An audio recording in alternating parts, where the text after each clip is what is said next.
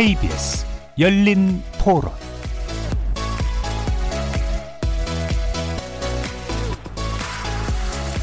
설 연휴 즐겁게 보내고 계신가요? KBS 열린 토론 정준입니다. KBS 열린 토론 지난주부터 새로 시작한 금요일 코너 정치 티키타카로 여러분을 만납니다. 사이로 총선을 앞두고 설 연휴 민심 향배에 정치권이 촉각을 곤두세우고 있는데요. 바뀐 선거 제도 하에서 치러지는 첫 선거라는 점에서 다양한 변수가 존재하는 만큼 여야는 벌써부터 민심을 사로잡을 이슈 선점에 공을 들이고 있습니다. 과연 민심은 누구의 손을 들어줄까요? 대통령 임기 반환전을 도, 돌아온 지난 시점만큼 현 정부에 대한 중간 평가 성격을 띠는 총선이긴 한데 야당의 전통적인 구호인 정권 심판론이 잘 작동할지 또 미지수입니다. 최근 무당파 중도층이 증가세를 보이고 있는 것으로 조사되기도 하는데 과연 이들의 표심이 선거 결과에 얼마나 영향을 또 미치게 될까요? 나아가 선거 연령 인하와 준연동형 비례대표제 도입이 양당 정치를 타파할 파괴력을 보일지도 궁금해집니다. 정치 티키타카 패널들과 함께 사이로 총선의 표심을 키워드로 가늠해보는 KBS 열린 토론 지금부터 출발하겠습니다. 살아 있습니다. 토론이 살아 있습니다. 살아있는 토론, KBS 열린 토론. 토론은 라디오가 진짜입니다. 진짜 토론, KBS 열린 토론.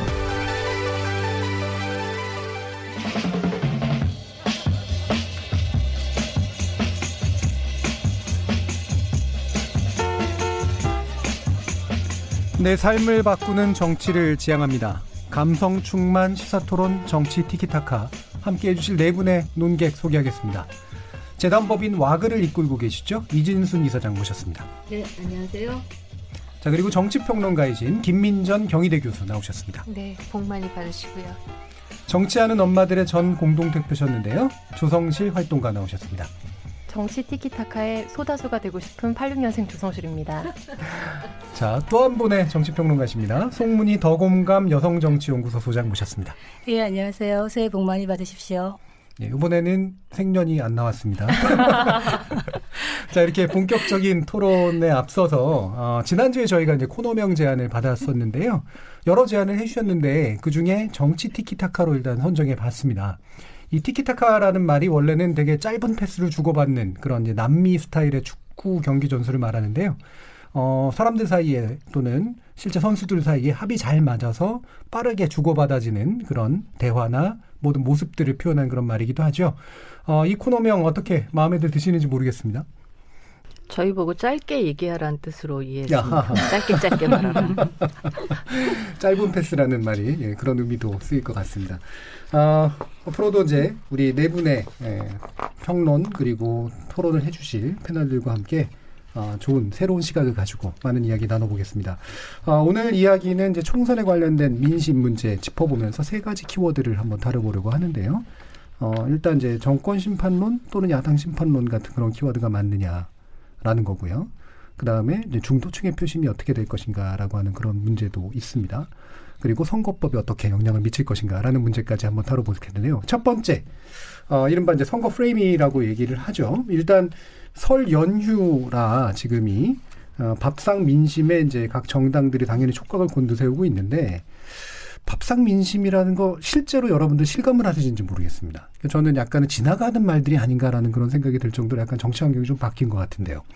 아, 그럼에도 불구하고요. 사실 이제 전국적으로 민심이 섞이는 그 기회가 되는 것이 연휴이기 때문에요. 예. 예, 다양한 대화를 통해서 또 다른 어, 정치적인 지향들이 만들어지기도 음. 하기 때문에 예, 설이나 추석은 매우 중요하다 이렇게 얘기할 수 있을 겁니다. 어, 설은 뭐 아무래도 총선을 앞두고 있고요. 어, 추석의 경우에는 일반적으로 대선을 앞두고 있어서 어, 대선에는 추석 민심이 또 총선에는 설 민심이 그동안에 중요하게 작동을 해왔습니다. 음. 근데 요즘 좀 양상이 달라지는 것 같아요. 제 주변에 우리 그 젊으신 분들 얘기를 들으면 요즘은 명절에 부모랑 자식 간에 절대 정치 얘기는 하지 않는다고. 예. 예. 그 워낙 견해 차이가 커서 공연히 정치 얘기 나오면은 서로 어, 오랜만에 얼굴 부딪혔다가 이제 화만 내니까 예. 오히려 정치 얘기를 좀 자꾸 회피하는 경향이 있더라고요. 아무래도 세대 간, 지역 간 그런 어떤 민심의 차이 같은 것들이 있어서 그런 것 같습니다. 예. 이게 뭐 두 분의 이제 어떤 진단이 약간씩은 좀 다르긴 한데 실제로 정치를 경험하시는 분들은 그래도 여전히 관심을 갖긴 하는 것 같더라고요. 그렇죠. 어, 실제 그 활동가님은 어떻게 뭐 이렇게 많이 밥상의 머리에서 얘기를 하시나요? 저만 하더라도 이제 오히려 친구들이나 음. 이제 가까운 동년배들하고는 정치적인 이야기를 많이 나누지만 음. 부모님 세대하고는 거의 정치적인 이야기를 나누지 않는 것 같고요. 음. 좀 주목하고 싶은 거는 이전에는 명절이 되면 지역 간 이동이 되게 활발했지만 예. 이제는 매번 명절마다 빠지지 않고 등장하는 뉴스가 뭐 이- 이번 올해 뭐 명절 기간에 외국으로 출국한 사람의 최고 기록 경신 이런 음. 뉴스들이 많이 나오고 있잖아요. 그런 만큼 유동인구 자체가 많이 줄었고 그리고 또 정치 채널이 예전처럼 뉴스를 틀어놓고 뉴스를 보면서 자연스럽게 설에 나오는 뉴스들을 놓고 이야기를 하는 구조라기보다는 각자 선호하는 뭐 유튜브면 유튜브 다양한 언론의 채널들을 가지고 또 어떤 면에서는 확- 확증 평양에 기반해서 네. 이야기를 나누는 경향도 있기 때문에 이전만큼 박삼 민심이 그렇게 현 정치권에 영향을 줄까라는 의구심을 가지고는 있습니다. 예. 네. 음, 저희 주변에도 보면 그 명절 때 일하는 걸 좋아하시는 분들이 있어요. 예. 그게 이제 외려 핑계가 되기 때문에 좋아하시는 분들도 있고 저희 가족 중에도 보면 꼭 출장을 가시는 분들이 계시긴 이 방송을 보시고 누구신지 본인이 궁금하시겠는데요? 승훈이 소장님 어떠세요? 어, 집안마다 뭐 분위기 다르겠지만은 저희 집안은 좀 정치적인가 봐요. 음. 모이면은 활발하게 얘기를 많이 하세요. 근데 집집마다 이렇게 형제들이 모이고 하면은 뭐 각 도에서 오고 막 이러잖아요. 그러면 각각의 가정의 가정 형편과 상황에 따라 굉장히 의견이 갈립니다. 음. 이를테면 부동산을 한 두 채를 갖고 있는 분이 있다 그러면 세금 때문에 못 살겠다 이런 음. 얘기를 또 하시고 아, 취업이 안 되는 청년을 갖고 있는 집에서는 이거 큰일 아니냐 이런 얘기하고 또 아이가 하나밖에 없는 집에서는 출산 얘기도 하고 다양하게 얘기합니다. 음. 자, 이렇게 이제 밥상 민심, 실제로 얼마만큼 영향력이 셀지 또는 과거보다 더 약해진 게 맞는지 뭐 여러 가지 아마 지켜볼 일들은 많은 것 같은데 어쨌든 위에 오를 이야기 중에 되게 중요한 것 중에 하나가 현대 정부 마음에 안 들어 라고 하는 것이 일단 가장 클 것 같고요. 근데 또한 이제 보면 되게 재미나게도 이번에는 야당이 국회에서 정부가 하지 못하게 또는 여당이 뭔가를 못하게 막고 있어라고 하는 것도 만만치 않게 또 올라오는 그런 시점이기도 해서 아, 좀 특이한 측면들이 좀 있는 것 같습니다. 먼저 이게 중간 평가다라고 이제 바라보는 되게 이제 뭐 정통적인 어떤 접근법일 텐데요. 이 정권 심판에 관련된 논의가 어느 정도 좀 셀 수 있을지 그 포인트가 뭘지 한번 말씀을 한번 나눠보죠. 김민정 교수님 어떠세요? 네, 사실 지금 앞에서 조 대표께서 확증 평양 예. 네. 얘기를 하셨는데요. 제가 저희 집에 가보고 굉장히 놀랐던 게 저희 어머니 아버지도 다 유튜브만 보고 계시더라고요. 예. 그러면서 저희 어머니는 내가 요리하는 거 유튜브로 좀 찍으면 안 돼? 이런 음. 얘기를 하셔서 야, 이 유튜브의 참 영향력이라고 하는 게 매우 크구나 하는 생각을 했고요. 어, 뿐만 아니라 그 때문에 예, 정치 성향에 있어서도 어, 본인이 원하는 것들을 계속 보면서 이 확증 평향이 더 커진다 이렇게 얘기할 수 있을 것이고요. 이 때문에 에, 본인이 야권 지지자는 정권 심판이다, 여권 지지자는 야권 야당 심판이다, 뭐 이렇게 얘기하는 경향이 있습니다만은 그러나 이제 전통적인 정, 정치학의 입장에서 본다라고 하면 일반적으로 임기의 반환점을 돌았다라고 한다면 이 중간 평가의 성향이 매우 크고 이 중간 평가의 경우에는 결국 그 정부의 실적이 무엇이냐 가 매우 조- 중요하게 작동한다. 중간 평가가 아니라 이제 임기 초반에는 사실 허니문 기간이라고 해서 어, 조금 못해도 그래도 내가 뽑았으니까 눈에 콩깍지가 씌고 뭐 이렇습니다만은 임기 중반을 이제 반환점을 돌고 나면은 실적이 매우 중요해진다 이렇게 볼 수 있고요. 그런 면에서 본다라고 한다면 현 정부는 실적에 있어서 매우 어, 불리한 상황이다 이렇게 얘기할 수 있겠죠. 경제 성장률이나 아니면은 어, 뭐 진위 개수와 같이 부의 불평등의 문제나 어, 뿐만 아니라 이제 뭐 수출의 문제, 투자의 문제, 부동산의 문제 에, 등등 무수한 통계들에 있어서 좋지 않은 실 실적들을 가지고 있다. 아, 뿐만 아니라 아, 검경 수사권 조정에 에, 뭐 검경 수사권 조정이 필요하다는 분들조차도 검찰을 이렇게까지 해야 하는가 여기에 대해서는 또 어, 다른 생각들을 가진 분들이 많이 있고 이런 모든 것들이 모여서 어, 사실은 저는 중간 평가의 성향이 매우 커질 것이다 이렇게 보고 있습니다. 예. 전통적인 정치학에서 어쨌든 중간 평가라고 하는 것들의 그 의미가 있기 때문에 이번에 분명히 그 부분도 부각될 거라고 보시는 건데요. 핵심적으로 두 가지를 짚어주셨어요. 하나는 이제 주로는 이제 경제 실적에 관련된 문제, 굉장히 부진하다라는 거고, 또 한 가지는 이제 아마도 대표적으로 개혁 입법이라고 얘기되는 것이 실제로 그것에 대해서 반대하거나 불편해하시는 그런 분들도 굉장히 많이 있을 수 있다라는 것으로 의제를 제안해 주셨는데 어떻게 보시나요, 송문 통이사장님? 그 개혁 입법에 대해서 불편해 한다고 만약에 말한다 그러면 어, 좀 더 정확한 워딩은 개혁 입법 자체에 대해서 불편하다기보다는 그거를 강행하는 방식에 대한 예. 불편함이 아닐까 생각을 합니다.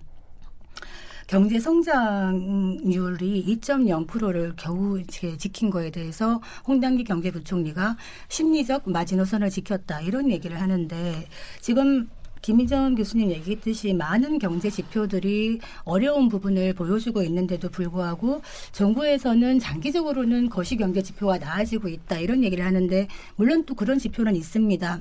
그런데 국민들이 느끼기에 국민들이 체감하는 경제 지표는 당장 호주머니가 굉장히 가볍게 느껴지고 예. 그런 말 하잖아요. 살림살이 좀 나아지셨습니까? 그런데 국민들이 느끼는 살림살이는 나아진 것 같지 않고 왠지 힘든데 이 느껴지는 이 괴리를 누가 설명해 줄 것인가에 대해서 의논, 의논을 하고 싶은 것이고 지금 개혁 입법을 하는 방식에 있어서 어, 정권 심판론이 저는 더 작동을 할 것이라고 봅니다. 물론 야당이 워낙 무능하게 대응을 했기 때문에 야당의 무능성 때문에 정권 심판론이 좀 희석되는 부분은 있겠지만 그럼에도 불구하고 지금 점- 임기 4년 차에는 정권 심판론으로 아마 갈 것이다. 그리고 핵심은 경제가 되지 않겠나 이런 생각이 합니다. 예. 정권 저는 좀 심판론. 예, 생각이 다른데요. 예, 지금 이재수 그러니까. 그 정권 심판론 얘기를 하셨는데, 그러니까 문재인 정부가 어쨌든 중요한 어떤 개혁 어, 정책, 경제 정책이라고 내놓은 것들이 뭐 주 52시간 노동제라든가 부동산 정책이라든가 이런 것들인데 솔직히 제 개인적인 의견으로는 이것은 어, 굉장히 기대 이하다. 음. 그러니까 주 52시간제 같은 경우에도 50에서 292인 기업 에 대해서는 1년 동안 계도 기간을 두겠다라고 해서 사실상 보류를 했고요. 그리고 특별 연장 근로인 경우에는 뭐 이걸 안 지켜도 된다. 인가 사유가 굉장히 확대됐거든요. 그래서 이렇게 할 거면 이거 뭐 굳이 이렇게 빨리 도입할 필요가 있었나? 이렇게 유명무실하게 어, 흐리멍덩하게 할 거면 뭐 이렇게 노동계에서도 반발이 굉장히 심하고 부동산 정책 같은 경우에도 아직은 이게 과연 실효성이 있을까에 대해서 논쟁이 진행되고 있다라고 봅니다. 그런데 어, 그럼에도 불구하고 이것이 그 민주당의 그 지지율을 떨어뜨리는데 크게 영향을 미칠 것인가? 예. 사실은 이런 걸 잘 못하면 지지율이 떨어져야 정상이죠. 건강한 사회라면. 근데 불행하게도 우리는 그 상대 야당이 너무 못하기 때문에 어, 그 사사건건 굉장히 반개혁적인 행보를 거듭하고 어떤 어, 그좀 더 나은 생산적 대안을 내, 내는 경우가 거의 없기 때문에 어, 민주당의 상당히 많은 부분에 있어서 기대 이하의 실적이 있음에도 불구하고 자유한국당의 반개혁적인 이런 발목 잡기 때문에 오히려 반사 이익을 얻고 있는 게 아닌가 저는 그렇게 생각하고요.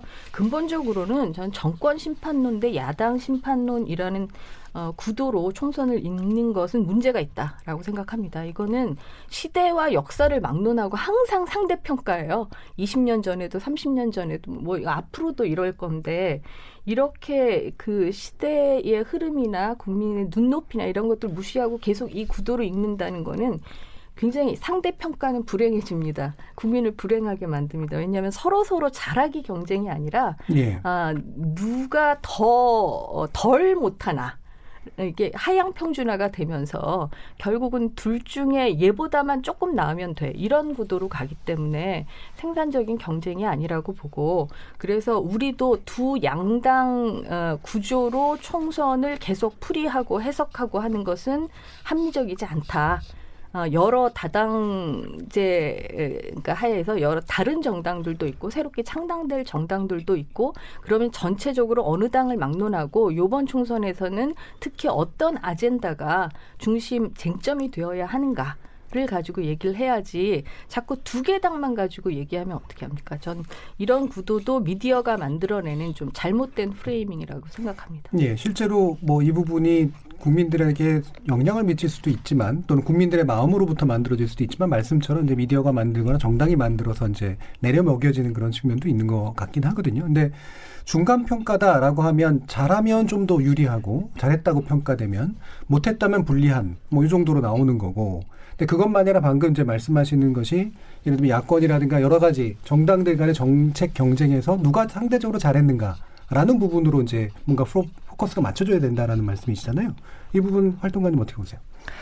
어, 저는 이진순 이사장님하고 전혀 교감을 하지 않았는데 거의 네, 저 여기 이렇게 썼거든요. 유사한 말씀을 해주셔서 굉장히 경청하고 또 공감을 많이 했고요. 덜 나쁘고 덜 무능한 정권이 어디인가, 그러니까 정당이 어디인가, 예. 정권이 어디인가를 어, 이렇게 가, 겨누기가 국민들이 굉장히 염증을 많이 느끼고 있는 상황이다 이렇게 음. 판단을 합니다. 그러니까 말씀하신 것처럼 이게 양당 구조든 다당 구조든 결과적으로 현 정권이 어느 정도 잘하고 있느냐를 평가하다 보면 예.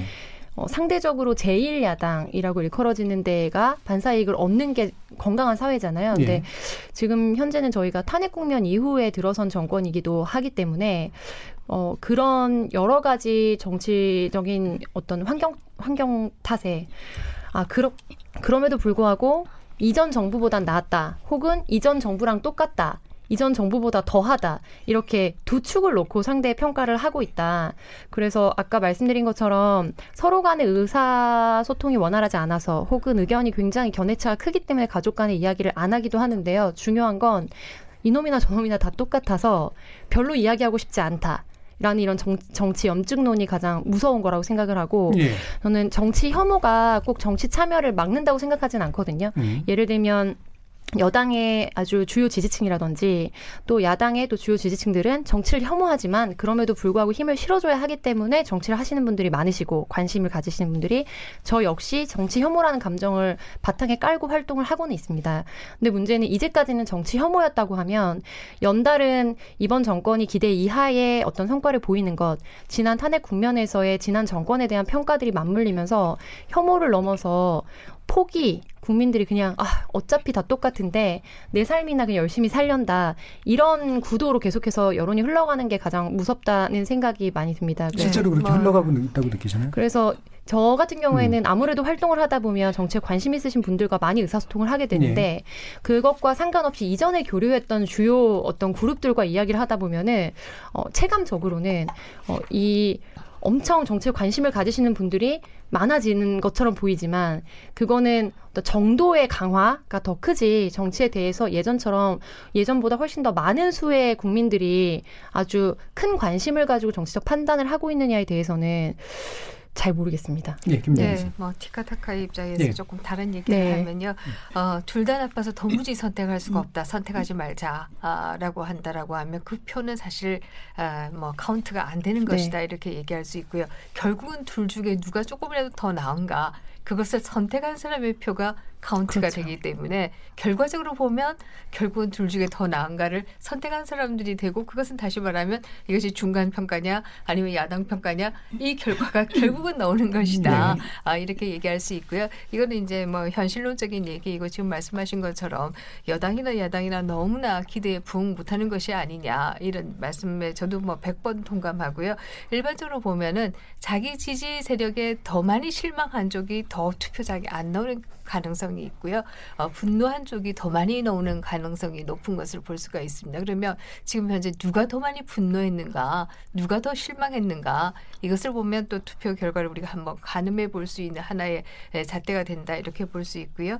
어, 여론조사 결과를 보면 지금 야권이 뒤지고 있지 않느냐 이런 얘기도 할 수 있지만 그러나 또 다른 한편에서 보면 선거 전 여론조사에서 10% 포인트 내외의 경우에는 선거 결과가 얼마든지 뒤바뀔 수 있기 때문에 아직은 선거 결과를 점치기는 좀 어렵다 이런 얘기 드릴 수 있습니다. 예. 그 여론조사가 뭐 선거 결과를 알려주는 건 아니기 때문에 아직 선거 때까지 너무나 많은 변수가 있을 수 있다고 생각을 하는데 지금 말씀하신 분노한 유권자가 나간다. 저는 전적으로 동감하거든요. 그렇다면 유권자들은 어떤 분야에 특히 분노하는가? 그렇죠. 어떤 분야 또 어떤 정당 뭐 어떤 주체 네, 뭐 이런 어떤 겠죠. 쟁점에 대해서 네. 특히 분노하는가? 저는 어, 지금의 시대 정신을 하나로 얘기하라 그러면 공정이라고 생각합니다.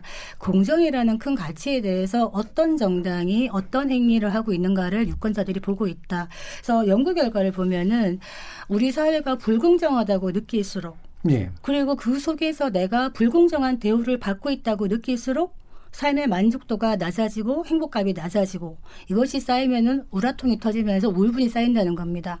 그러면 지금 20대들은 특권과 반칙에 많이 분노하고 있고 중장년층은 지금까지 살아온 횟수만큼 그만큼의 또 갑질이나 많은 것들이 더 쌓이고 있는데 이런 것들을 누가 풀어나가고 있는가를 보, 보게 될 것이라고 생각을 합니다. 그래서 이 부분을 어, 야당 심판, 정권 심판 두 개로 나눌 수 없다고 하지만 결국에는 나누어질 수밖에 없는 부분이고 한마디로 독인 개긴이라고 하잖아요. 정부도 무능하고 야당도 무능하다. 그렇다면은 이걸 어떻게 할 것이냐. 그렇지만 국민은 투표장을 나갈 것이라고 생각합니다. 이번 같은 경우에는요. 왜냐하면 표로 심판해야 정책이 바뀔 수가 있기 때문이죠. 예, 그러면 지금 이제 전반적으로 나오고 있는 이야기로 보면 약간 이 부분의 쟁점으로 한번 얘기해 봤으면 좋겠는데 사실 뭐 정부도 무능하고 야당도 무능하다 또는 뭐 둘 다 못 믿겠다. 라고 하는 어떤 감정들이 있는 건 사실인데 이게 사실 되게 무책임할 수 있고 되게 불분명하잖아요. 어떤 면에서 보면. 뭐가 문제고 뭐가 잘한 거고 그나마 낫고 이런 식으로 좀 더 디테일하게 들어가는 것들이 좀 만들어져야 될 것 같은데 그런 가능성은 좀 있다고 보십니까? 야당이나 여당에 관련해서. 그래서 앞서 말씀하신 예. 것처럼 결과적으로 구도가 야당 심판이냐 정권 심판이냐로 간다고 하더라도 이 사람들이 기억하는 예를 들면 이제까지의 그 전 정권을 지나면서는 이번 정권이 너무 못했기 때문에 다음 정권에게 표를 실어달라 이런 메시지가 통했다면 이제 사, 각 채널들이나 또 유튜브 채널이나 이런 공영방송의 채널을 넘어서 굉장히 많은 정보들을 이제 유권자들이 예. 획득을 하고 있지 않습니까? 그렇기 때문에 결과적으로 어, 이전, 이전의 기억을 상쇄하면서, 그러니까 그 전에는 바로 이 선거를 국면으로 해서 앞뒤에 대해서 여러 정보를 이야기했다면, 예전에는 주요 언론을 통해서 채널을 가지지 못했던 수많은 유권자들, 그리고 정치에 영향력을 미치고 싶어 하는, 뭐, 대표적으로는 유튜버 주요 유튜버들이 될 거고요.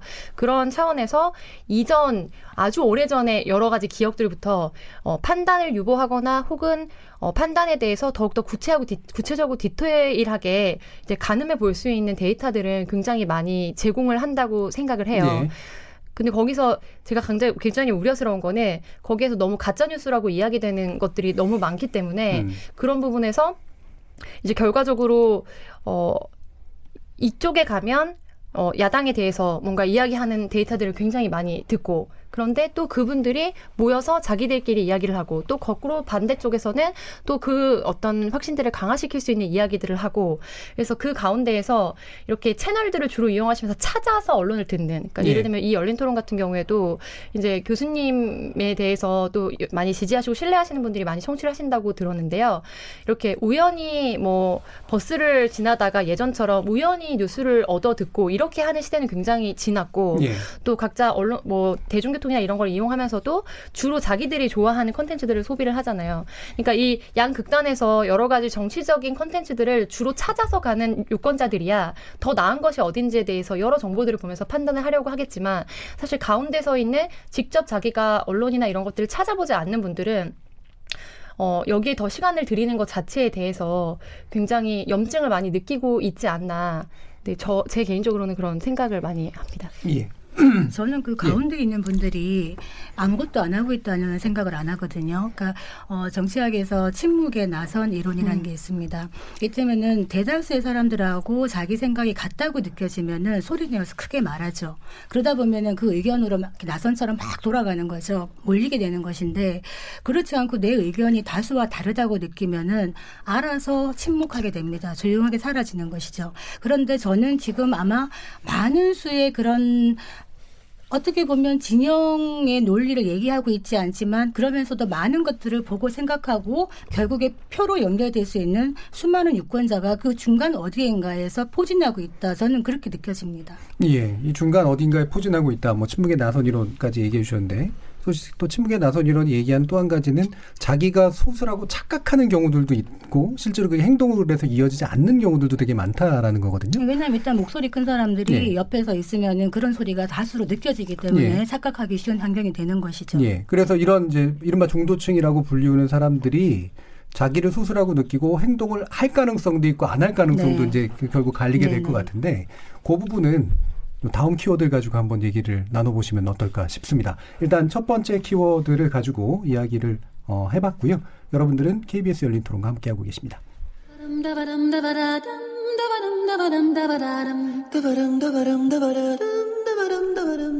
여러분은 지금 청취자와 함께 만들어가는 고품격 시사방송 KBS 열린 토론을 듣고 계십니다.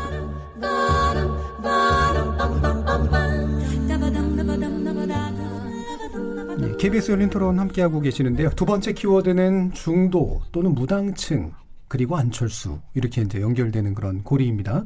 이 얘기를 이제 본격적으로 나가기 전에 방금 이제 송문희 소장님께서 말씀해주신 이 중도파가 굉장히 많을 수 있는데 이들이 이제 소수로 각인되고 따라서 행동으로 나서거나 못 나설 가능성에 대해서 이제 말씀을 해주셨습니다. 그럼 그 상황 자체를 한번 짚어보죠. 그러니까 지금 실제로 여러분들이 느끼시기에 어, 일부 조, 여론조사나 이런 것들을 보면 중도가 늘어나고 있거나 무당파를 자처하는 분들이 늘어나고 있다라고 나오는데 이게 저는 제가 보기에는 그렇게 새로운 현상만은 아닌 것 같거든요. 반복되는 현상인 것 맞습니다. 같아요. 요번만의 네. 현상은 아니고 실제로 그러한 바닥 민심들의 흐름이 있다라고 느끼시나요? 그랬기 때문에 2016년도에도 이제 안철수 녹색 돌풍이 예. 있었던 거죠. 항상 말씀하셨듯이 에, 극단의 진영 논리에서 자유로운 중도층에 대한 어떤 수요는 항상 있어 왔습니다. 문제는 뭐냐면 이런 수요를 잘 잡아낼 수 있는 인물 그리고 그런 환경, 조직이 있어야 되는데 예전에는 안철수라는 인물이 있었고 그런 조직이 있었죠. 그렇게 해서 국민의당을 만들어줬는데 지금 모양이 어떻습니까? 국민이 만들어준 다당제가 해체되지 않았습니까? 예. 그러다 보니까 국민들이 조금 더 정치 효능감이라는 게 있죠.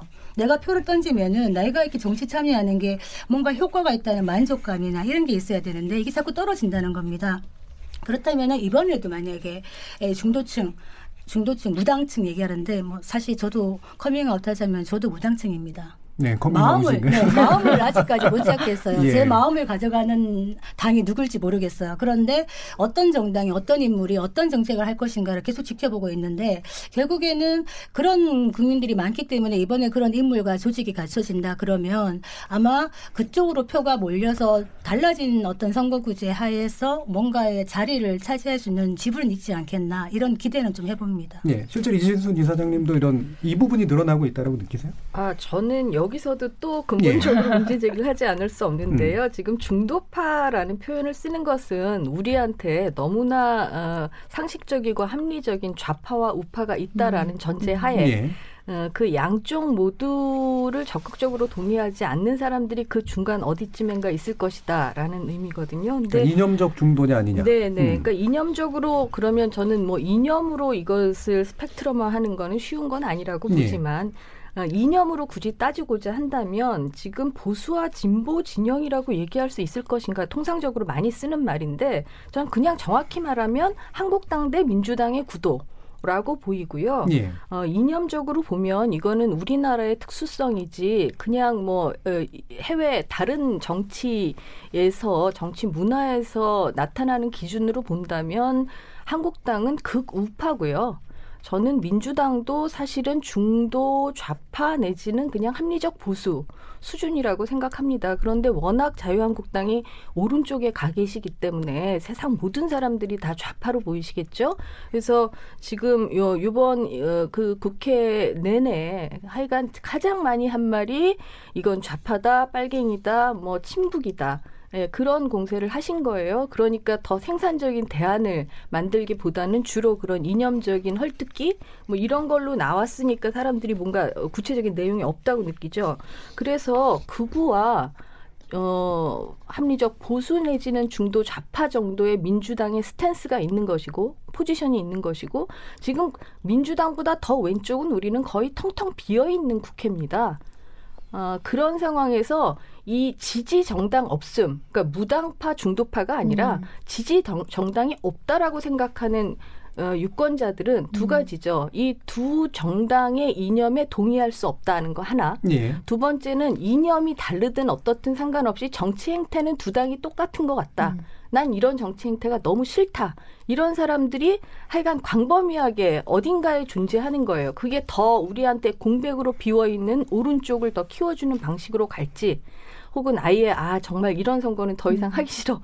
아예 그래서 투표에 참여하지 않아서 아까 김민정 교수님이 얘기한 대로 결국은 핵심 지지자들 음. 에 의해서 좌우되는 또 의석으로 갈지 그거는 두고 봐야 할 문제지만 저는 위대한 촛불 항쟁을 이룬 우리 국민들이 이번에는 새롭게 촛불 이전에 만들어진 국회 음. 아닙니까 지금이 그러니까 그 촛불 이후에 어, 그 어떤 변화한 국민들의 시각에 맞게 국회나 정치 문화 자체를 좀 재구성하는 이 이념적 스펙트럼도 그렇고 정치적인 문화 면에서도 그렇고 재구성하는 좀 큰 지각 변동이 네. 있기를 바랍니다. 그래서 너무 포기하지 말고 그래도 네. 투표장에 나가야 될 것 같습니다. 네, 그러니까 네. 지금 이제 네, 말씀이 진보와 이제, 예. 보수에 대한 얘기를 좀 하고 싶은데요. 예. 사실 진보와 보수라고 하는 것은 뭐 상대적인 개념이다 어, 이렇게 얘기할 수 있을 것이고요. 이 상대적 개념에 지금 이 대표님처럼 본인의 입장을 넣어서 상대적인 입장을 만들기도 하고요. 어, 뭐 아주 뭐 일반적으로 말해서 우파인 분이 있다라고 한다면 자유한국당보다 더 우파인 분이 있다라고 한다면 그분이 보시기에는 다 좌파다. 아, 이렇게 보실 거였기 아, 저는 세계 보편적인 기준으로 얘기를 한 겁니다. 아, 그동안 뭐 오랫동안 방공 이데올로기와 예, 독재 정권 하에서 만들어졌던 보수는 제대로 된 보수라고 할 수가 없어요. 네. 그냥 뭔가를 반공 민주주의라는 기치 아래 뭔가를 가두고 통제하고 어쨌든 경제 성장 자체를 우선시했기 때문에 여러분 미국에서도 음. 그 시오도 루즈벨트라는 대통령 있잖아요. 그 네. 1901년부터 예, 그 시기에 집, 어, 1909년까지 대통령을 했던 이분이 보수예요. 보수인데 이분이 뭘 했습니까? 반독점법을 만들어서요. 43개 대기업을 제소했습니다. 그리고 그 토지 이용에 대해서 어 제한을 둬서 어그 어, 국유화시키고 국립공원을 대거 만들었습니다. 그래서 이 양반 별명이 테디예요. 네. 그 테디베어가 이 양반의 우직한 이미지에서 나온 거죠. 그리고 노사 간의 분규가 생겼을 때 노동자 대표하고 경영자 대표를 불러서 어, 임금 인상 하자는데 대충 합의해 줘라. 너무 사용자 위주로 가는 거는 이 경제 안정성을 해, 어, 해친다. 그래서 말을 안 들으니까 그럼 우리 너네 탄광에다가 군대 파견하겠다. 사실 그런 압박까지 넣어서 타결을 시킨 사람입니다. 이게 세계적으로 보면 사회주의가 굉장히 확장되고 있을 때 자본주의를 새로운 방식으로 수정하지 않으면 안 되겠다 싶어서 이런 굉장히 어, 좀 발전적인 전향적인 변화를 보인 거거든요. 보수가 과거의 것을 지키는 거가 보수가 아니고 보수 나름의 안정과 균형을 유지하면서 미래 비전을 가져야 보수입니다. 근데 우리나라 예. 한국당은 보수가 아니에요. 예, 이분들은 네. 현실을 네. 부정해요. 예, 제가 그 조금 더, 예, 그 어, 제 입장에서 조금 예. 더 말씀을 드리게 되면요. 저는 뭐 진보나 보수라고 하는 게 그 사회에 있어서 상대적인 개념이지 이것이 절대적인 개념은 아니다라고 하는 입장에 있고요. 그럼에도 불구하고 일반적으로 어, 진보의 경우에는 평등의 가치, 예, 공정의 가치를 조금 더 중요시하는 것에 반해서 어, 보수의 경우에는 자유의 가치를 좀 더 중요시한다라고 하는 것은 뭐 세계적인 추세다. 이렇게 얘기할 수 있을 것이고요. 그런 입장에서 본다라고 한다면 한국의 보수가 자유의 가치를 존중하지 않았다. 라고 하는 앞에서 말씀하신 어 뭐 근대화와 또 뭐 독재 권위주의 정부를 통해서 발전하는 과정에 있어서 자유의 가치보다는 결국 국가 중심으로 해온 것이 아니냐라고 하는 문제 제기에 대해서 저도 동의한다라는 예. 말씀을 드리겠고요. 어, 또 마찬가지의 비판은 저는 진보에 대해서도 마찬가지로 할 수 있다라는 생각을 하는데요. 어, 한국에 있어서 진보는 어, 사실 굉장히 평등을 추구하는 것 같지만 결과적으로 더 불평등하게 만든다라고 하는 저는 가정 가설을 가지고 있는데요. 대표적으로 보면 우리 부동산 정책의 경우 한번 얘기를 해본다라고 하면요, 아주 평등하게 많은 세금을 매기고 하는 것 같지만 사실은 어, 서울의 집값은 40%더 올라갔고요. 어, 뭐 보수 정부에서 없었던 일이죠. 그것에 의해서 자산의 불등, 불평등은 더 커졌고요. 어, 또 더 중요한 것은 이제 더 거기서 더 나가가지고 어, 은행의 대출을 9억 이상 그리고 15억까지는 뭐 15억 이상은 다 막아버려요. 이렇게 다 막아버리고 나니까 누구만 집을 살 수 있는가? 라고 한다면 결국 15억 이상의 현금을 가진 사람들은 아주 자유롭게 예, 집을 살 수 있는 상황이 벌어지고 있어요. 결과적으로 엄청나게 불평등한 상황이 벌어진 것이다. 네. 이렇게 네. 얘기할 수 있을 것이고요. 그, 네. 교육에 대해서도 마찬가지입니다. 아, 사실 평등하게 외고 어, 다 없애는 것 같지만 결과적으로 본다라고 하면은 오히려 어, 파락군이 더 어, 그야말로 자신의 능력이 아니라 오히려 부모의 부에 의해서 결정되는 파라굴의 중요성이 더 커지는 것이다. 이렇게 얘기할 수 있고요. 이런 예는 저는 무수하게 찾을 수 있고 이 정부가 출범할 당시에도 제가 이런 경고를 한 바가 있는데요. 어, 평등을 추구하는데 결과적으로 더, 더 불평등해지는 거. 예. 이게 지금 한국의 진보의 문제점이 아닌가. 예, 일단 정리 좀 하고 가겠습니다. 왜냐하면 사실은 논의가 약간은 이제 그 진보다 우리나라 진보가 제대로 된 진보고 우리나라 보수가 제대로 된 보수냐로 가버린 면이 있는데 그 부분도 물론 논의의 필요성은 있는 것 같습니다만 우리가 중도 얘기를 했으니까 아까까지 나온 얘기를 이제 종합을 해보면 실제 현재 중도라고 불리는 것이 단일하고 균질하냐라는 문제 제기에서 다시 시작하는 게 맞는 것 같아요. 이게 이제 진보로 분류될 수 있는 무당층도 있고 보수로 분류될 수 있는 무당층도 있고 더 왼쪽 더 오른쪽도 있을 수 있기 때문에 이걸 하나의 이념적 중도인 것처럼 표출하는 건 문제가 있다. 그죠? 그러니까 무당파에 좀더 가깝다라는 예. 예, 거고 과연 이들이 그러면 이게 비균질적으로 뭐 있을 때 과연 하나의 어떤 힘으로 세력으로 선택으로 조직될 수 있을 것이냐가 문제인 것 같고 그거를 조직화해내는 제3의 정당들이 있을 것이냐라는 게 문제인 것 같아요. 이 부분을 한번 가보죠. 그러니까 결국에 그 기본적으로 보수 진보라는 스펙트럼 자체는 상대적일 수밖에 없다고 저도 네. 생각을 하는데 중도라는 거 얘기했을 때 중도가 뭐냐 이러면 왠지 중간에 서 있다고 생각을 보통 하는데 네. 그게 네. 아닙니다. 중도 제가 받아들이는 중도는 왔다 갔다 합니다. 왔다 갔다 하는 게 어떻게 왔다 갔다 하냐면 이슈 따라 우리가 케바케라고 하잖아요. 이슈 따라 쟁점 따라 왔다 갔다 합니다. 스윙보터라고 말씀하시는 예, 거예요? 예. swing voter라고 하지만 제 속에도 보면은 제가 어떨 때는 어떤 이슈에 대해서는 굉장히 진보적이고 어떨 때는 굉장히 보수적입니다. 네. 많은 국민들이 그러십니다. 그런데 그 핵심적인 이슈를 어떻게 뽑아내느냐에 따라서 표가 갈 텐데 전 swing voter라는 진단이 옳으신 것 같아요. 거예요. 근데 그러면 그 케바케 중에 몇 중요한 케이스 가지고 아마 표심을 결정할 거 아니에요? 네. 어떤 게 중요한 표심을 결정할 거라고 보세요, 이들은? 일단 부동산 정책 이 되겠죠. 예. 그 다음에는 지금 아까 말씀하셨던 교육 정책은 사람들이 모이면 다 얘기합니다. 예. 우리가 교육 개혁이라고 얘기하면서 뭐 학종을 뭐 학종과 수시의 비중을 어떻게 하느냐 이걸 가지고 교육 개혁이라고 얘기하고 있거든요. 예. 그런데 핵심은 그게 아닙니다. 지금 한국의 공교육 자체 시스템이 완전히 무너졌다고 느끼는 학부모들이 너무나 많습니다. 예. 저도 아이를 늦게 키우고 있지만은 이런 현실에서 단순히 비율만 조절하는 게 학교 교육인가? 그리고 교육에 있어 가지고 뭔가 이게 장래 예측 가능성이 없이 수시로 바뀌는 이런 교육 정책을 국민들이 믿을 수 있을 것인가 이런 부분도 예. 케바키에 들어가는 것이죠. 예, 그러니까 부동산 가격 제대로 잡고 음. 그다음에 공교육 정상화시키고 그다음에 미래 지향적이고 안정성 있는 교육 정책을 냈으면 좋겠다. 한마디 하겠습니다. 검찰 개혁 여기까지만 일단 네. 듣고요. 예, 조성근 네. 활동가님. 어, 이 두 번째 저희 주제가 안철수 그리고 네. 중도 무당 무당층의 표심 향배잖아요. 네. 그런 관점에서 다시 말씀을 드리자면 저는 이제 지금 중도의 의미를 구성하면서 결과적으로 이거를 좌와 우의 어떤 일직선상의 예. 구성으로 표현을 했기 때문에 또 의견 차가 많이 있으셨다고 생각을 하는데 어, 앞서서 이진순 이사장님께서 말씀하신 것처럼 이번에 이 무당파들이 정치에 참여할 수 있고 정치 효능감을 느낄 수 있도록 끌어들일 것인가, 음. 혹은 정말로 정치에 대해서 그냥 포기하는 어떤 정치에 혐오하는 그룹으로 남게 할 것인가가 네. 이번 정당들의 재구성이 어떻게 되느냐에 달려 있다고 생각을 하거든요.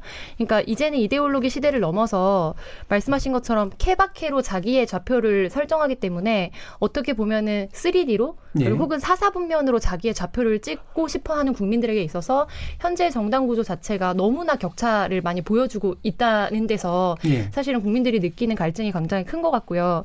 그런 의미에서 안철수 같은 인물이 새롭게 나와서 녹색 돌풍을 일으켰다. 그래서 말씀 앞서 진단하신 대로 안철수와 같이 새로운 조직과 인물론을 내세울 수 있는 제3의 그룹이 생긴다고 하면 그런 의미에서 무당층들을 끌어들일 수 있을 거다라고 진단해 주셨는데 예. 전 조심스럽게 거기에 대해서는 좀 이견을 드리고 싶은데요. 음. 저는 어떤 면에서 사람들이 더 많이 새로운 정치에 대해서 기대할 수 없도록 만든 게 어, 안철수 돌풍이었다라고 판단을 합니다. 어떤 의미로 말씀을 드리냐면요. 예.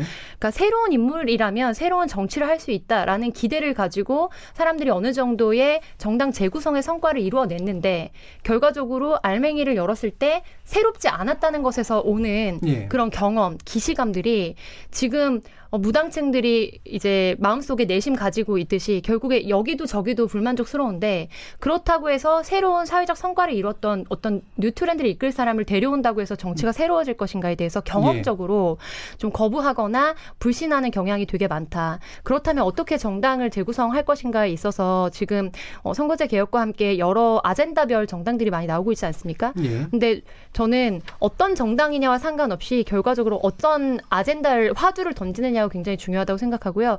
그게 이념적인 문제를 넘어서 생활 정치에 가장 와- 와닿으면서 우리의 삶, 예를 들면 나와 내 가족의 삶을 실제적으로 바꿀 수 있는 정치 아젠다 그리고 거기에 대해서 정치적 성과를 보여줬던 인물이나 혹은 그룹들이 어, 정, 새로운 인물로서 대두될 때 그때라면 이제 무당층들이 어떤 적, 적극적으로 이번 정치에 대해서 기대해보고 싶다라는 생각을 주겠지만 기존에 인재 영입을 했던 방식대로 정말로 다른 성과를 냈던 어떤 새로운 인물이 엘리트 정치로서 또 다시 성과를 낼 수 있을 거라는 메시지를 정당이 계속해서 던진다고 하면 예. 사실상 이번 선거를 계기로 해서 대한민국 국민들의 정치 혐오나 정치 포기는 더 강화되지 않을까. 예. 그러니까 기성 정치에 대한 염증으로 제3의 세력을 구성하는 것은 이제는 좀 시효가 다 했다라고 네, 이제 네, 일단 맞습니다. 보시는 건데요. 네. 근데 이게 두 가지 가능성이 있을 것 같아요. 하나는 그럼에도 불구하고 진보적 가치와 보수적 가치 전통적인 의미에서 그걸 모아서 새로운 제3의 정당을 만드는 식으로 결집시킬 수도 있을 것 같고 네.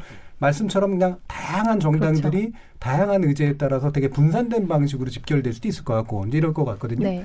어떻게 보시나요? 네? 저는 뭐 두 가지가 혼합되어 있지 예. 않을까 이런 생각을 하고요. 지금 선관위에 새로 등록한 정당의 숫자가 엄청나게 많이 있다라고 얘기를 들었는데요. 그 정당들이 아직 정확하게 무엇을 표방하고 네. 있는지는 뭐 국민들에게 알려진 바가 없습니다만은 어, 선거 공간에서는 상당히 알려지지 않을까 하는 생각을 하고요.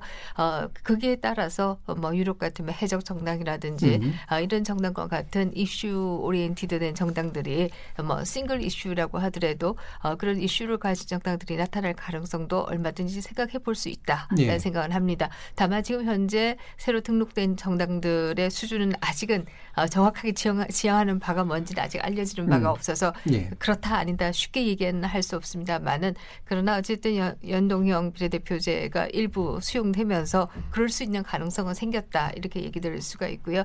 두 번째로 얘기할 수 있는 것은 어, 지금 이제 큰 정당들의 움직임에 대한 얘기를 할 수가 있는데요. 저는 이번 선거의 경우에는 어, 2016년이나 2012년 대선과 같이 중도가 확장될 가능성은 적다라고 보고 예. 있습니다. 왜냐라고 한다면 어, 그것은 결국은 문재인 정부의 정책과 매우 크게 연관되어 있다 이렇게 생각하는데요. 어, 이진순 대표님이 보기에는 매우 불만족스럽고 아직 어, 불안전하지만 일반 유권자들이 느낄 때는 기존의 정부로부터 굉장히 큰 정책적인 변화가 있었기 때문에 그 변화에 대해서 어떻게 생각하느냐에 대한 심, 심판이건 지지이건 간에 그것이 이루어질 가능성이 매우 크기 때문에 중간에 에, 지- 있는 어떤 정당의 영향력이라고 하는 것은 저는 이번 선거에서는 조금 적어질 가능성이 있다 이렇게 봅니다. 예, 지금 이제 여당이나 그 저- 제1야당의 힘이 그렇게까지 약화는 안 될 것 같다라는 이제 그런 전망이신데요. 이진수 저는 이사장님. 그 어떤 정당이든 간에 이번에 가장 중요한 것은 그 많은 국민들이 가장 심각하게 느끼고 있는 문제가 양극화가 점점 심화된다. 예. 아, 거기서 오는 상대적 박탈감 같은 것들이 엄청 심한데 그것이 경제적인 문제, 그러니까 이 우리 그 취업이나 어떤 경제 구조 문제하고 교육 문제하고 사실은 같이 얽혀 있지요.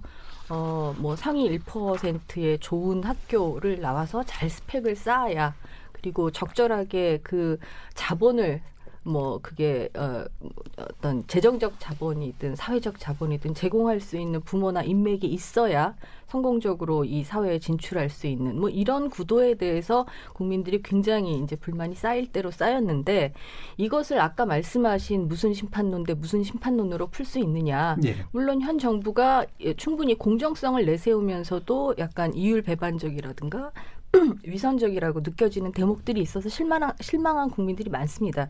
그러면 그 다음 선택지가 대안이 한국당이냐?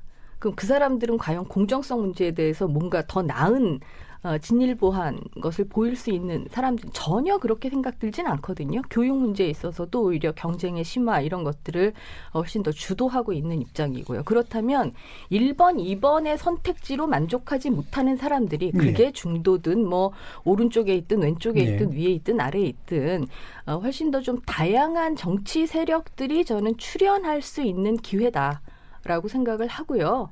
그래서 뭐 녹색당이라든가 기본소득당이라든가 그리고 특히 여성의 권리를 강조하기 위한 새로운 정치 세력 뭐 여러 가지로 시도들이 되고 있는데 아, 그런 정치 세력들이 이번에는 원내 소수 의석이라도 좀 차지하고 다양성을 어, 좀 그 충원해 줄 수 있는 그런 그런 구조가 되어야 한다라고 생각합니다. 예, 그러니까 전반적으로 보면 현재 양당 구조에 균열을 낼 수 있는 안정적인 3당의 출현은 생각보다 가능성은 높지 않고 다만 이제 다양한 정당들이 이른바 이런 무당층들의 것들을 어떻게 받는 방식으로 갈 것이냐로 아마 규결되지 않을까라는 쪽에 대체로 된 인, 인상들이 있으신 것 같은데 혹시 어, 송문희 소장님은 약간 다르신 생각이 있습니다. 일단은 그 제3시대, 제3세력 얘기할 때, 어, 저는 개인적으로 안철수 전 대표가 제3세력을 대표하는 인물이라는 데 대해서는 동의하지 않습니다. 예.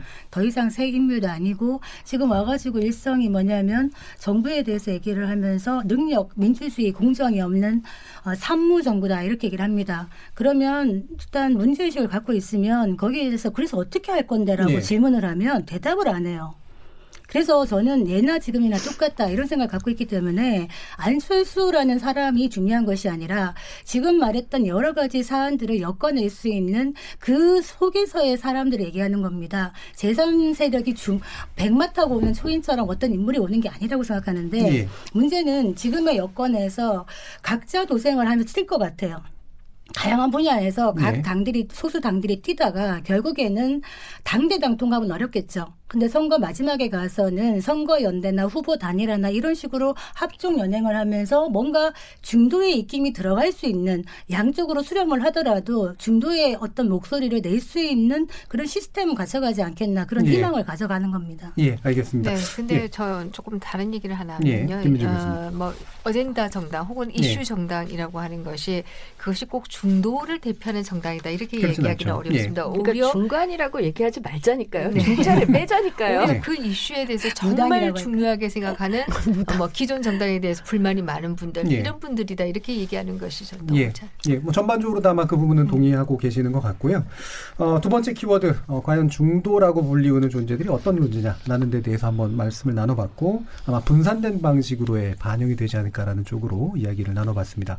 이 얘기는 바로 이제 세 번째 키워드 하고 또 직접적으로 연결이 돼서요.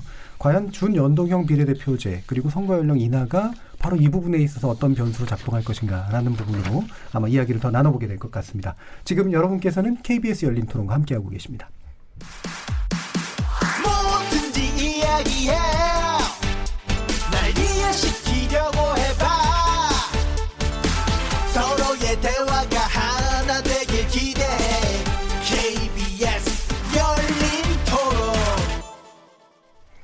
KBS 열린 토론 금요일 코너 정치 티키타카 김민전 경희대 교수, 이진순 와글 이사장, 손문희 더공감 여성정치연구소 소장, 조성실 정치하는 엄마들 활동가 이렇게 네 분과 함께 하고 있습니다.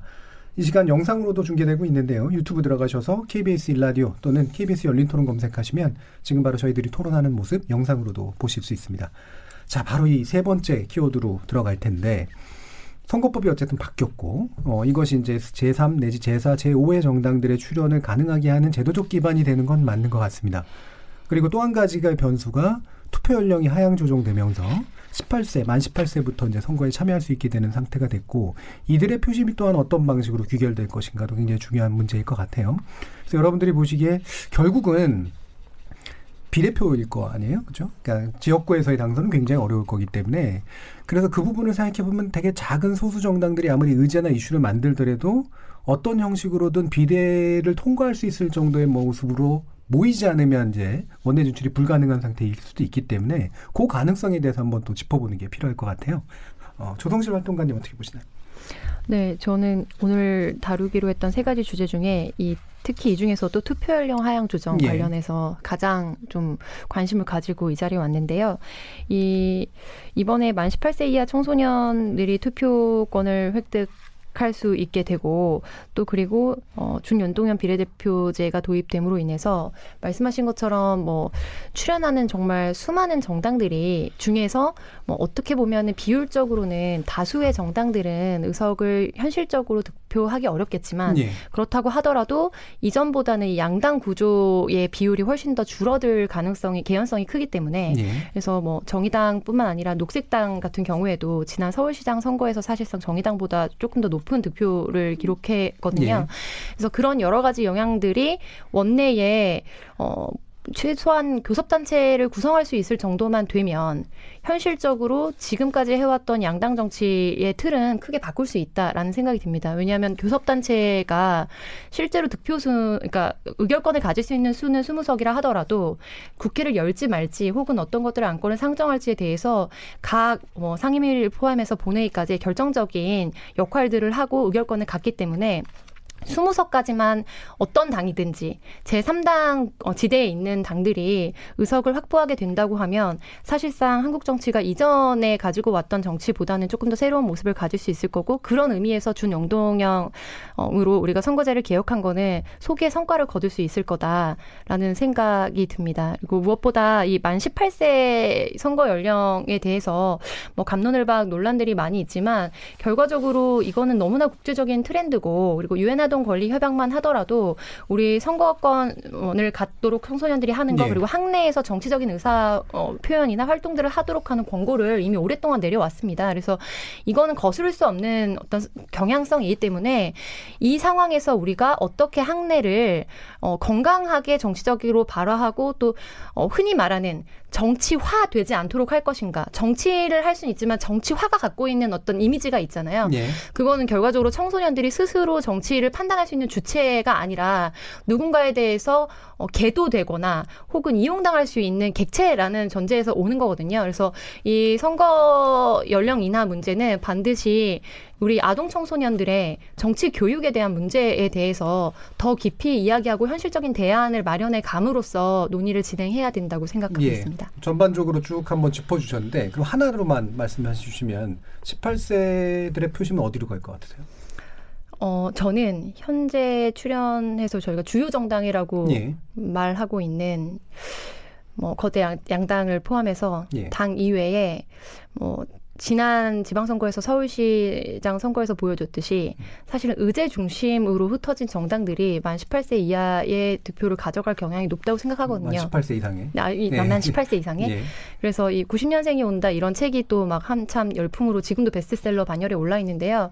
이전의 세대들이 가지고 있지 않았던 어떤 세대의 특수성, 자신이 당면한 문제, 그리고 자기의 생각이 되게 분명하고 그리고 꼰대 사절 이런 말들로 대표되는 예. 세대 의식이 있기 때문에 그런 만큼 자신의 신념과 자신의 관심이 어, 집중되어 있는 문제에 자신의 표를 투표할 수 있는 가능성이 훨씬 더 높아질 것이다. 예. 이렇게 판단합니다. 양당이 아닌 그리고 자신의 문제하고 결합된 정당들의 아마도 표가 향할 것이다 네. 이렇게 이제 보시는데 김민정 교수님 어떠십니까? 네, 지금 이제 18세가 그야말로 어, 어떤 표를 던질지 참 저도 음. 굉장히 궁금하고 또 기대도 된다 이렇게 말씀드리고 싶고요. 어, 저는 정당들이 이 때문에도 어, 교육 문제에 대한 좀 더 많은 공약들을 개발하지 않을까 하는 생각을 합니다. 예, 뭐, 이 18세에 있어서 가장 중요한 어, 이슈라고 한다면 아무래도 교육 문제이기 때문에 예, 그동안에 정당들이 무시해왔거나 간과해왔던 부분들에 대해서도 이제는 고민을 할 수밖에 없지 않을까 이런 생각을 하고요. 또 하나는 저는 20대의 표심이 어디로 네. 갈까? 음. 이 부분도 굉장히 관심사다 이렇게 볼 수 있는데요. 20대는 어, 역대 또 다른 세대와 아주 독 특한 성향을 가지고 있습니다. 아, 그 성향 중에 하나는 지역 감정, 지역 구도 이런 데 거의 예. 휘둘리지 않고 있다라고 하는 것이고요.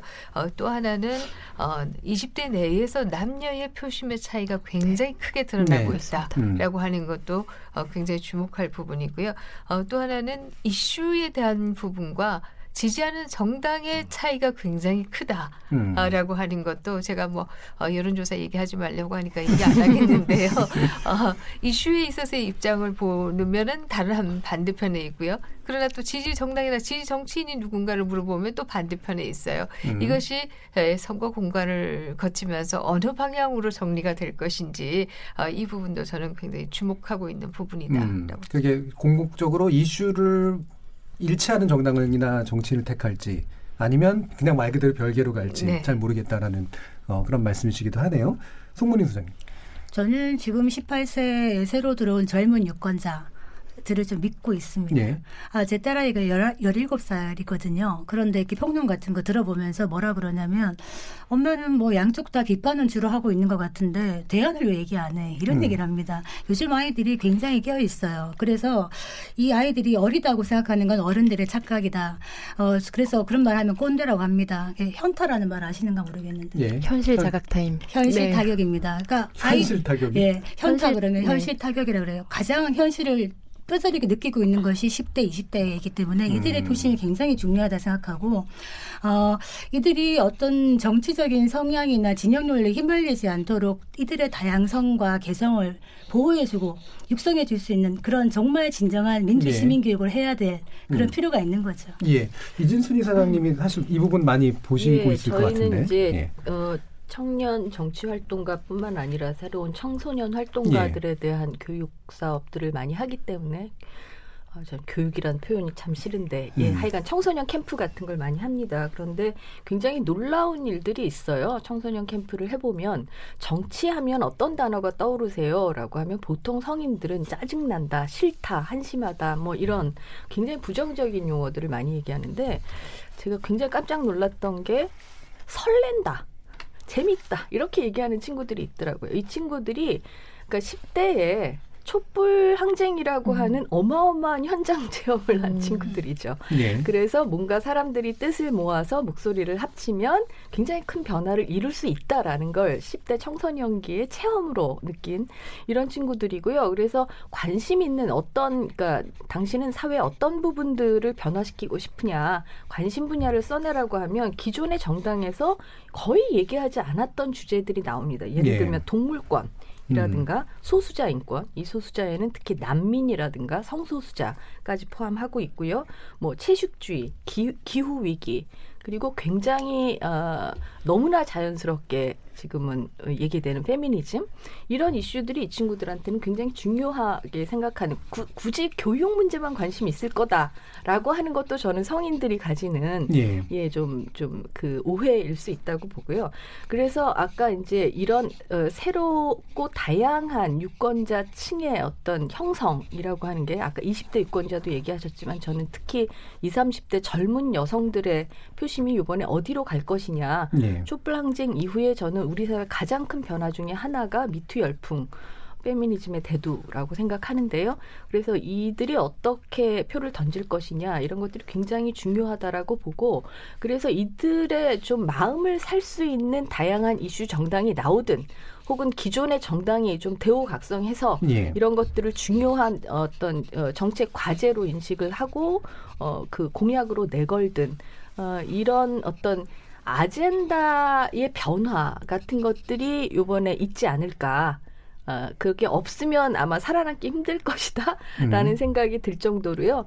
어, 오히려 이런 소수 정당 후보들의 어떤 그 진출이라고 하는 게 우리 정치 시장의 다양한 상품을 좀 종류를 어, 훨씬 더 다양화시키는 그런 계기가 되기를 바랍니다. 예. 그래서 저는 어, 실제로 준연동형 비례대표제라고 하는 게 뭐 그냥 준도 아니고 거의 준준준예인 것 같은데 그럼에도 불구하고 미흡하긴 하나 어, 국회 구성에 있어서 상당한 영향을 미치지 않을까.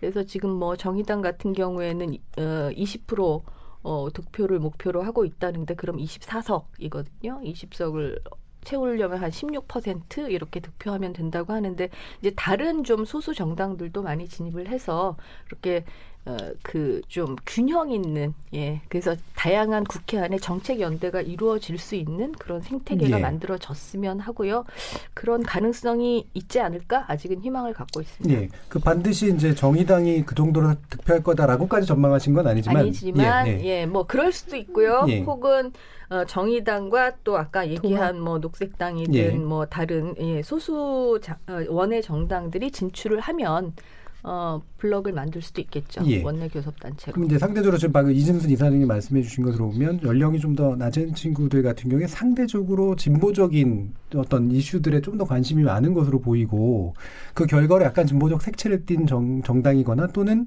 기성 정당 중에 이걸 끌어안는 정당이 아마 좀 더 이 표를 많이 받을 것이다라는 전망을 해주셨는데 마찬가지 생각이신가요? 어떠세요? 저는 꼭 그렇게 예, 생각하지 김민정 않고요. 제가 앞에서 이 남녀의 격차가 굉장히 음. 크다라고 말씀을 드렸는데요. 어, 20대도 그렇고 10대도 그렇습니다만은 예. 이 앞에서 말씀하신 여러 가지 어젠다 가운데 페미니즘에 대해서 어떻게 에, 접근하는가에 음. 대해서 여성 과 남성의 차이는 뭐 아주 극과 극의 차이가 지금 나고 있는 예. 어, 상황입니다.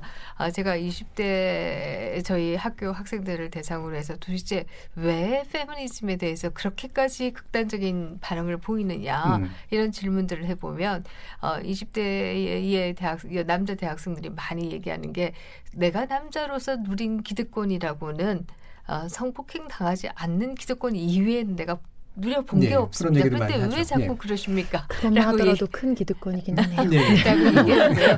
엄청난 아니라 아, 또 10대, 20대 남학생에 있어서 가장 중요한 그들의 짓누를 문제는 교육의 문제보다도 어떤 면에서 더 중요한 문제는 군대의 문제예요. 네. 그러다 보니까 이 군대의 문제에 있어서 또 20대, 10대 남학생들이. 거기에 대한 네. 어떤 박탈감을 음. 가지고 있는 것도 또 사실입니다. 이러다 보니까 남녀의 표심의 차이가 굉장히 커서 어, 10대와 20대가 진보적이다, 혹은 10대와 20대가 보수적이다. 이걸 한 단어로 네. 얘기하는 것은 저는 굉장히 위험하다 이렇게 생각합니다. 실제로 새로운 보수당이나 하태경 의원 같은 그 부분은 굉장히 전략적으로 이제 주목하고 있는 상태이긴 하거든요. 예, 송 소장님. 저도 같은 의견입니다. 10대나 20대를 진보 보수로 가르기에는 너무나 복잡 가난하다 이렇게 음. 보여지는데 정의당 아까 말씀하셔서 이번에 많은 의석을 가질 수도 있겠다라는 가능성을 얘기하셨는데 만약에 그렇게 된다면 정의당이 해야 될 것이 있죠. 지금 심상정 대표가 강한 리더십을 얘기하면서 진보 정치 20년에 와서 이제는 정의당이 급진성 경쟁에서 벗어나가지고 책임성 있는 대중 정당으로 나겠다 이런 예. 얘기를 한다면 정책을 냈을 때 어떤 정책을 내면 일테면 1호로 처음 얘기했던 청년 기초 자산제가 있죠. 예. 만 20세가 되면은 3천만 원씩을 주겠다는 겁니다. 일견 이해가 되는 부분이 있습니다. 많은 20대가 빚을 지고 사회로 첫 발을 내디딥니다. 출발의 어떤 공정성을 얘기하는 건데 이해는 되는데 문제는 이 재원을 어떻게 마련할 것인가에 대한 이야기도 같이 해야 된다는 것이죠. 예, 심상정 의원 지난번에 모셨는데 네. 정책 우선순위를 바꾸면 된다라는 거고. 아, 물론 그렇죠. 예. 우선순위고 의지의 문제인데 그렇다면 우선순위를 바꿀 때 제가 더 깊게 말씀드린다면 어떤 부분에서 제한된 빼서, 어떤 예. 재원에서 어떤 데서 빼앗아 할 것인가에 대해서까지 정의당뿐만이 아닙니다. 모든 당이 그렇습니다. 그런 얘기까지 해야지만 책임 있는 정당이 되지 않는가 생각을 하고 그 얘기를 꼭 한마디 드릴 것이 거라고 예, 뭐 자- 팬미 정부라고 네, 아까 몰라요. 예, 얘기를 뭐 하셨 자산에 대한 뭐 이런. 네. 예. 폐미 정부라고 얘기를 하셨는데 저는 문재인 정부가 페미 정부인가라는 데서 약간 question mark고 아, 제가 페미 페미 정부라고 제- 페미 얘기 아니었나요? 정부라고 생각한다면은 페미, 페미 정당을 예. 왜냐하면은 여성 대표성- 페미 정부라고 생각 안 합니다. 예, 여성 대표성이라는 부분에서 청년이나 이런 데에 대해서는 많이 지금 집중을 하고 있지만은 오히려 여성들은 오히려 더 많이 소외되고 있다. 저는 좀 그렇게 생각을 하거든요. 어, 뭐, 공천에서 여성들을 좀 진출을 시키기 위해서 공천 할당 뭐 30%까지 하겠다라는 것이 지금 법적으로는 있습니다만 이게 그냥 권고조 항 아닙니까? 이거 언제 실현이 되겠습니까? 이런 식으로 가다가는 지금 국회에서 그나마 남아있던 중진 몇명 그 장관들이 또 불출마 선언을 하면 국회에서의 여성 대표성은 더 떨어지는 것이거든요. 그래서 여성을 키우고 진입하는 데는 굉장히 약하다, 여전히 약하다. 저는 그런 생각을 합니다. 예를 들어 여성을 키우고 진입시키는 데 어떤 정당이 지금까지는 괜찮, 괜찮아 보이세요? 있었나? 그리고 더 문제는 있어요. 사실상 국회의 비율 여성 비율보다도 기초의원이나 이런 쪽이 여성 비율이 훨씬 더 낮거든요. 예, 예. 그리고 국회 보좌진도 20대 국회 기준으로 이제 600명의 보좌관이 있는데 그 중에 6% 미만만이 여성입니다. 다만 이제 뭐 7급에서 9급 사이에 이제 비서진들 중에는 여성이 7, 80%를 압도한다. 이런 불균형을 보여주고 있기 때문에 이제까지 어, 그런 균형적인 어떤 성과를 보여준 정당이나 예. 정치의 성향을 보기는 어렵다. 음, 아직까지는 예. 적어도 보기 어렵고 현재 드러나 있는 것들도 기대하기가 좀 쉽진 않은 이제 그런 상태이긴 한데 자 이 얘기도 해야 될 것 같아요. 많은 전망들이 있지만 사실은 현재 자유한국당의 비례정당, 위성정당이 가장 큰 수혜를 보지 않을까라고 전망하는 분들도 있습니다. 그래서 뭐 이게 이제 앓는 소리인지는 모르겠습니다만 이해찬 대표 같은 경우도 며칠 전에 이제 이 얘기를 언급을 했단 말이에요. 이게 전략적인 언급일 수도 있긴 한데 실제로 그럴 가능성 어느 정도 보세요? 저는 이거를 자꾸 예, 언론에서 얘기하는 것 자체가 불만입니다. 구애를 키워준다 그게. PPL입니다. PPL. 예. 그러니까 뭐 이름을 그렇게 좀 뭐라 그럴까요? 좀 비겁하게 지으려고 했다가 이제 어, 선관위에서 통과가 안 돼서 다른 이름을 지었는데 실제 이것의 득표력이나 파괴력이 얼마나 될지는 알 수 없으나 지금 새롭게 만들어지는 수십 가지 신생 정당 가운데 이 맞습니다. 정당처럼 이름이 많이 불린 정당이 없습니다. 네. 이건 부당하고요. 아, 부당한 간접 광고라고 생각합니다. 무슨 자유한국당에서 그렇게 따로 어, 그두집 살림을 차린 것 자체도 이 선거 개혁 전체를 부정하고자 하는 굉장히 불순한 의도라고 생각하는데 거기에 대해서 계속 언급할 필요가 전 없다. 말하고 싶지 않다. 저도 이제 언론학자로서 그 부분은 인정을 하는데 현실 정치의 측면에서 보면 언급이 안 될 수가 없는 상태인 건 맞는 네. 것 같거든요. 어떠세요? 네, 맞습니다. 말씀하신 것처럼 사실상 게으른 저널리즘의 결과로서 예. 그러나 일면 또 그런 부분에 대해서 진단하지 않을 수 음. 없기 때문에 계속 언급이 나오고 있는 안타까운 상황이라고 생각을 하는데요. 이제 저는 특히 유튜브의 수혜를 물론 진보 진영에서도 많이 보고 있지만 노년층에 계신 어, 보수를 지향하시는 어떤 유권자 분들이 압도적으로 많이 이제 누리고 계신다라는 생각을 많이 하거든요. 그런 의미에서 굳이 진단을 해야 한다면 사실상 이제 미래한국당 같은 경우에 실제로 이제 표를 몰아줘야 한다는 공포 공포 마케팅 속에서 어느 정도 어 기존의 자유한국당이 의도하는 성과를 거두게 되지 않을까. 사실상 여러 정당들이 출연을 하겠지만 의제 중심의 정당들이 많이 출연을 하게 되면 아무래도 표가 표심이 많이 갈릴 수밖에 없고 그런데 거기에 어, 반대하거나 두려움을 갖고 있는 일부 유권자 등이 강력하게 집결 효과를 보였을 때 어, 그런 예. 부분에 대해서 결과적으로 이제 미래한국당이 어느 정도 수혜를 입을 수도 있다. 예. 다만 그렇게 되지 않기를 바라고 그러면 그런 결과 때문에 과연 선거제 개혁을 하지 않았어야 됐는가라는 네. 질문을 던질 때는 어, 우리 사회가 더 진일보하고 더 나은 변화를 가져가기 위해서는 과정에서의 진통을 어느 정도 겪을 수밖에 없지 않습니까? 그래서 최대한 제도적으로 이 준연동형 비례대표제가 목표로 했던 바를 부작용을 낳지 않고 사회 변화로 이끌어갈 수 있도록 제도적인 설계를 하도록 선관위에서도 여러 가지 역할들을 해야 되겠지만 예. 유권자 분들도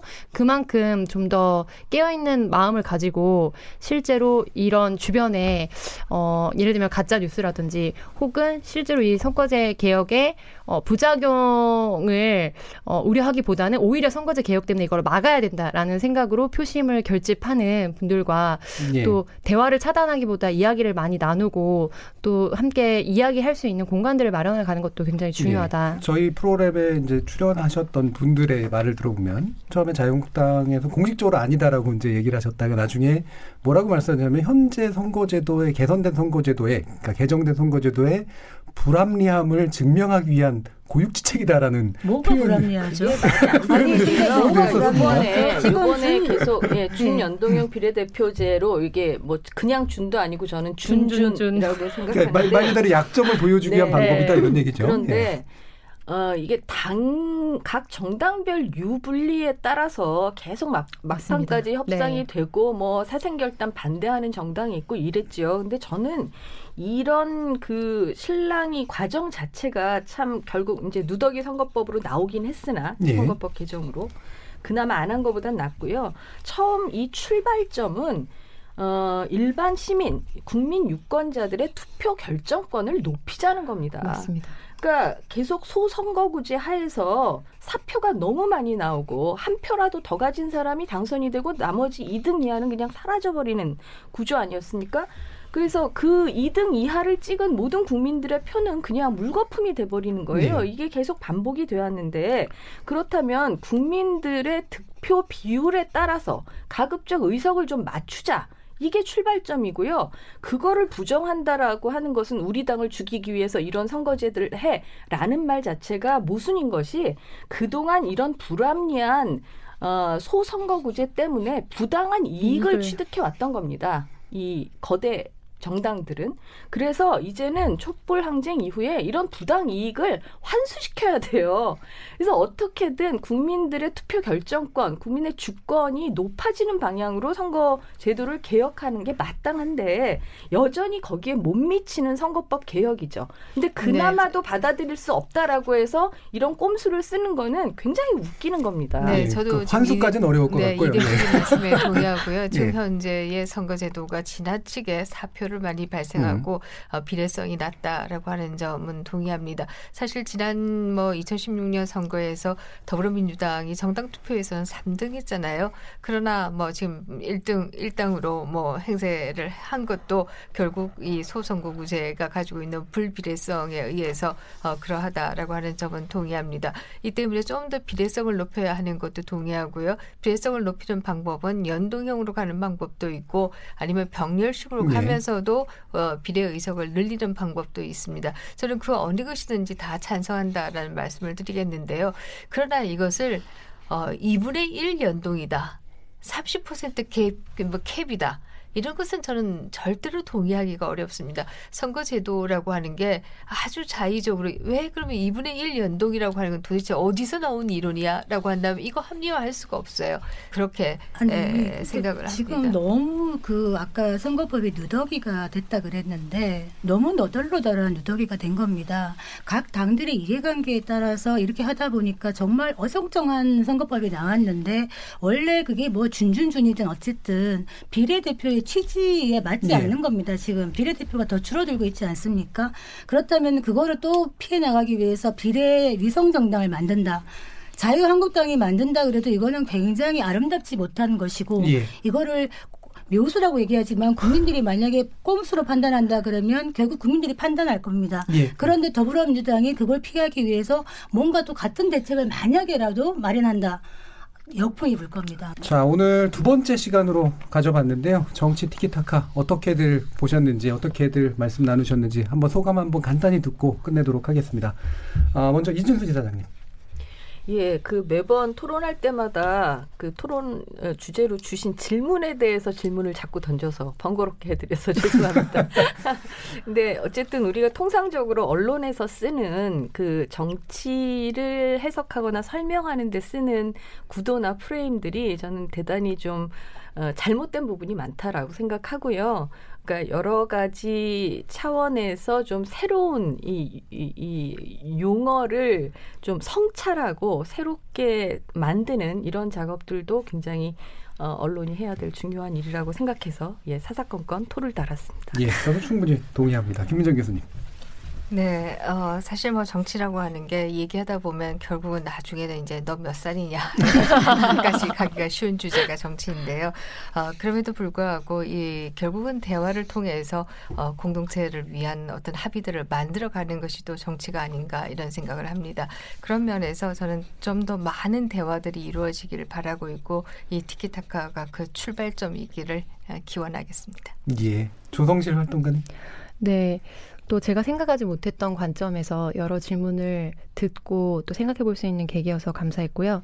정치가 사실은 옳은 일에 대해서 실천하고 표를 던지는 일이기도 하지만 마음을 움직여야 가능한 일이잖아요.